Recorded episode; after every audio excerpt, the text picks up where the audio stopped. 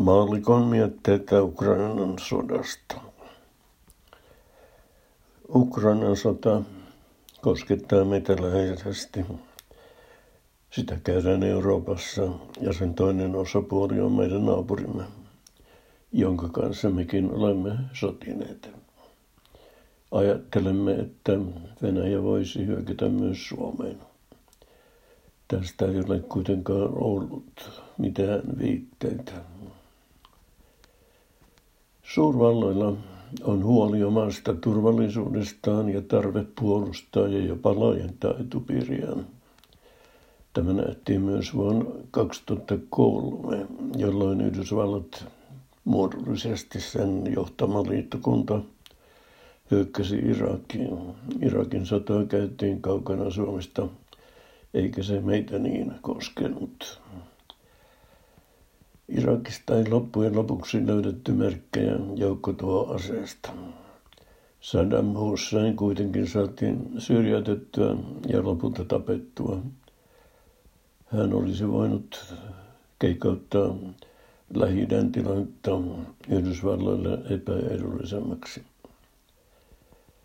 Myös Venäjällä on strategiset syyt hyökätä Ukrainaan.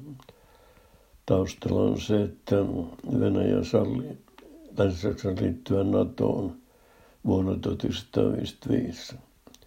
Vastineeksi Venäjälle luvattiin, ettei NATO laajene Itä-Saksaan. Saksan yhdistettyä vuonna 1990 koko Saksasta tuli kuitenkin Naton jäsen. Naton laajeneminen jatkui vuosikymmenen lopulla, jolloin siihen liittyivät entisistä Varsovan liiton maista Puola, Unkari ja Tsekin tasavalta.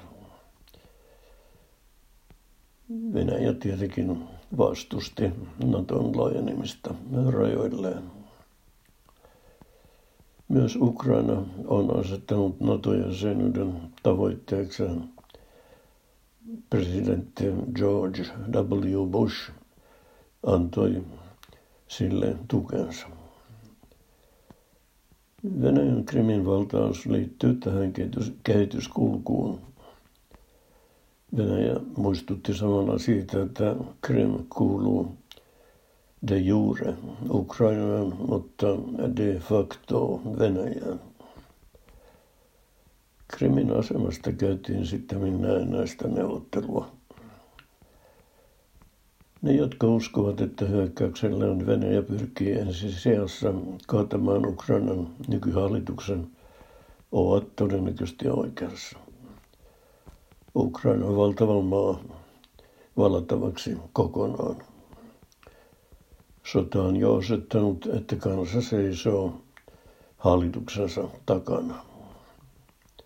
Yhdysvallat suunnattomine ase YM-resursseineen on valmis antamaan Ukrainalle, Ukrainalle kaiken tarvittavan tuen.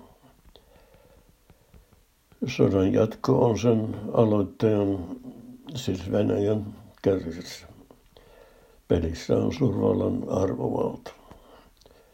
Suurvaltanahan Venäjä itseään pitää vaikka se asema on todella vain Yhdysvalloilla, joka on rikkain maa ja jonka asevoimien sanotaan olevan yhtä suuret kuin koko muun maailman yhteensä.